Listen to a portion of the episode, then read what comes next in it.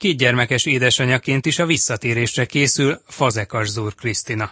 A kétszeres olimpiai bajnok kajakozónak júniusban született meg második kisfia, és már csak nem két hónapja azon dolgozik, hogy jövő augusztusban 39 évesen is szerepelhessen a Szegedi világbajnokságon. A Győr versenyzője a Nemzetközi Kajakkenu Szövetség két bizottságában is tag, ugyanakkor nem titkolta, hogy egyelőre nem elégedett azzal, hogy a sportolók mennyire tudják érvényesíteni elképzelésüket a szervezetben. Fazekas Zúr Krisztinával beszélgettünk. Nem mondom őszintén, ilyen eredményekről most nem tudok beszélni, mert ez már egy hosszabb folyamatnak volt a lezárása, ugye egy két éves ciklus, ugye két évenként van kongresszus, és én ugye tavaly kerültem ebbe a szövetségbe bele, úgyhogy én még csak tapogatózok, meg úgy nézem, hogy mit, hogy, de azért elkezdtük a munkát a sportolói bizottsággal. A sportolói bizottságunk elnökenek volt egy prezentációja, ő mondta el, hogy végül is ebben az évben mit sikerült, meg hogyan, konkrétan egyelőre semmit nem sikerült még elérnünk. Hát a fő dolog, amin dolgozunk, az az, hogy a kommunikáció meglegyen az ICF és a sportolók között. Ez még csak elkezdődött. Ennyit kell ezzel javítani? Ezen rengeteget. Ezen rengeteget így, mint a sportolói bizottsághoz nem jutnak el rendesen az információk, meg a döntés, meg a beleszólási jogunkat nem tudtuk még eddig igazán érvényesíteni, és most számomra ez a legfontosabb, hogy ezen lobbizzak és megismerjem a többi tag tagot is az ICF-be, és tudjak kommunikálni, és a sportolóknak az érdekeit közvetíteni felé. A nemzetközi versenyeken melyek a fő problémái a versenyzőknek?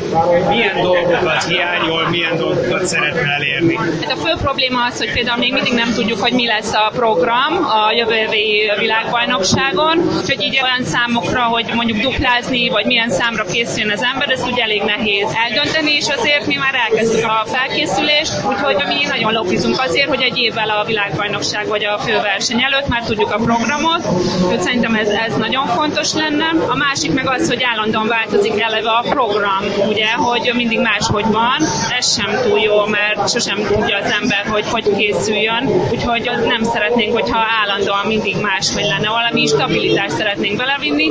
Nagyon nehéz, mert ugye a TV közvetítések miatt ugye nem mindenki ugyanakkor akarja rakni ezeket a számokat.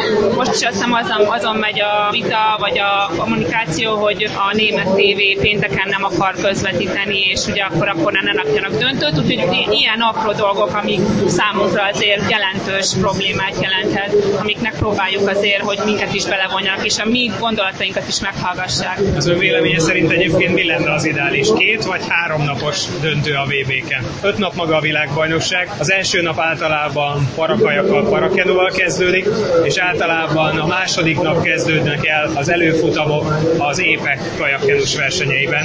Majd pedig legutóbb már ebben az évben úgy volt, hogy már pénteken is rendeznek néhány számban döntőt. Megmondom őszintén, szerintem az olimpiai program az, az, az ami ugye megfelelő, de az ugye hat napos, ott az elég sok idő van a regenerálódásra, de én úgy gondolom, hogy azt kéne nézni, hogy a, hogy a versenyző esetleg mondjuk két számba is el tudjon indulni, vagy hogyha, hogyha egy világbajnoki számba is szeretne elindulni, akkor az ne 5 perccel mondjuk az olimpiai szám után vagy előtt legyen, lehessen lehetőség arra is. Úgyhogy szerintem az kéne, hogy nekem mégis egy-két döntő belefér egy nap, a férfiaknak sokkal nehezebb, úgyhogy ez mindig nehéz, mert ugye én nem nézhetem mindig a saját érdekemet, ugye, ugye mindenkinek az érdekeit meg kéne vizsgálni, és valahogy úgy kéne döntést hozni, hogy valahogy mindenkinek közelebb kerüljön az ő érdekeihez, de hát ugye ez a politika. Ami a saját felkészülését illeti, néhány hónappal ezelőtt született meg második gyermeke. Hogy van jelenleg, mennyit tud edzeni? Nagyon boldog vagyok már a, egyre édesebb és aranyosabb a kisfiam. Elkezdtem az edzést október elején, akkor értünk haza Magyarországról. Küzdök elég rendesen, most már látok valami javulást, meg látom, hogy elkezdődött az izomépülés, meg ilyen végre sikerült egy pár kilót leadjak, de azért még rengeteg felesleg van rajta. Úgyhogy lassan, de biztosan látom, hogy azért van eredmény a, a munkának. Nagyon nehéz összehangolni a két gyereket, meg az edzést, úgyhogy azt hiszem, hogy ez jóval könnyebb lesz. Ráadásul a Daniel az, az nem olyan könnyű baba, mint a Noah volt annó. Most már mindenki azt mondja, hogy igen, egy könnyű baba után mindig egy nehezebb baba jön, de én azért bíztam benne, hogy ez nem így lesz.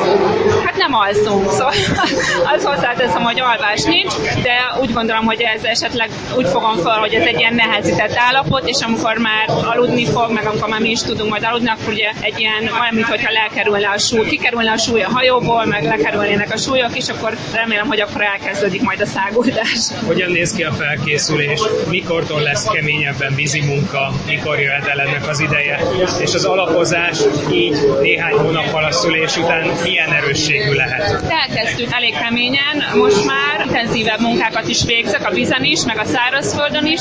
Az első hónap az inkább arról szólt, hogy a kilométereket gyűjtsen, meg a hosszabb távú futások, meg minden hosszan, hosszan és lassabban, nem is ment gyorsabban konkrétan, úgyhogy most kezdtük azt, hogy most már van annyi, annyi erőm, meg annyi, ott tartok a fitségbe, hogy tudok gyorsabb munkát is végezni, úgyhogy most már azért megjelentek a savas edzések is, amik, amik nagyon nehezen mennek, meg azért most már több mint egy éve nem végzek ilyen jellegű edzést, és nehéz most, de remélem, hogy azért belejövök.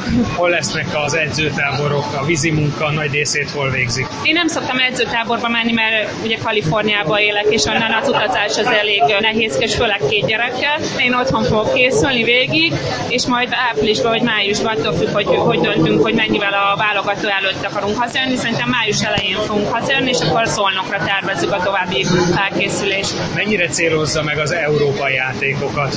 Ugye a második válogatót már megrendezik majd az európai játékok előtt, tehát már akkor tudni fogjuk, hogy 90-95%-a hogyan nézhet ki a VB csapat, legalábbis a mostani információk szerint. Igen, én is úgy tudom, hogy a két válogató már meg lesz az európai játékok előtt. Úgyhogy nekem ugyanaz a célom az európai játékokkal, mint a VB-vel, szeretnék csapatba kerülni. Elvileg, hogy a VB-n csapatba vagyok, akkor ugye az európai játékokon is, úgyhogy meglátjuk. Nincsenek nagy elvárásaim idén magamtól, hogyha már egy VB számot tudnék indulni, én már annak is örülök, de meglátjuk, hogy remélem, hogy ezen a kezdetleges nehézkességen majd át fog tudni lendülni.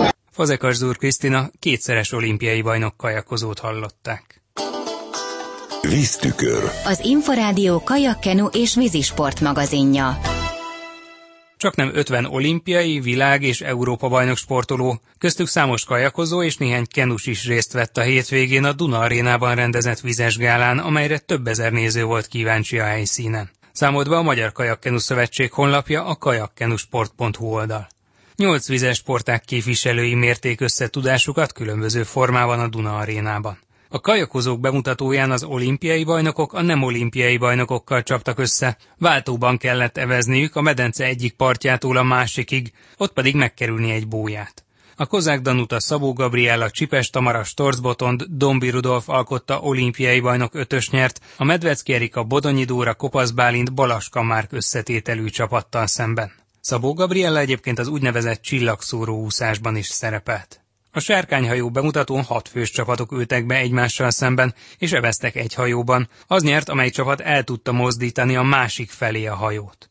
Itt indultak például műsorvezetők, művészek és céges csapatok, de végül a sportolók hatosra győzött, soraiban többek között Dombi Rudolfal és a Kenus Fekete Ádámmal. Szapversenyt és kajakpóló meccset is láthattak a nézők a remek hangulatú eseményen, amelyen részt vett többek között a háromszoros olimpiai bajnok Hosszú Katinka és Kisgergely, az olimpiai ezüstérmes zsúdós Ungvári Miklós és a világbajnok öttusázó Földházi Zsófia is.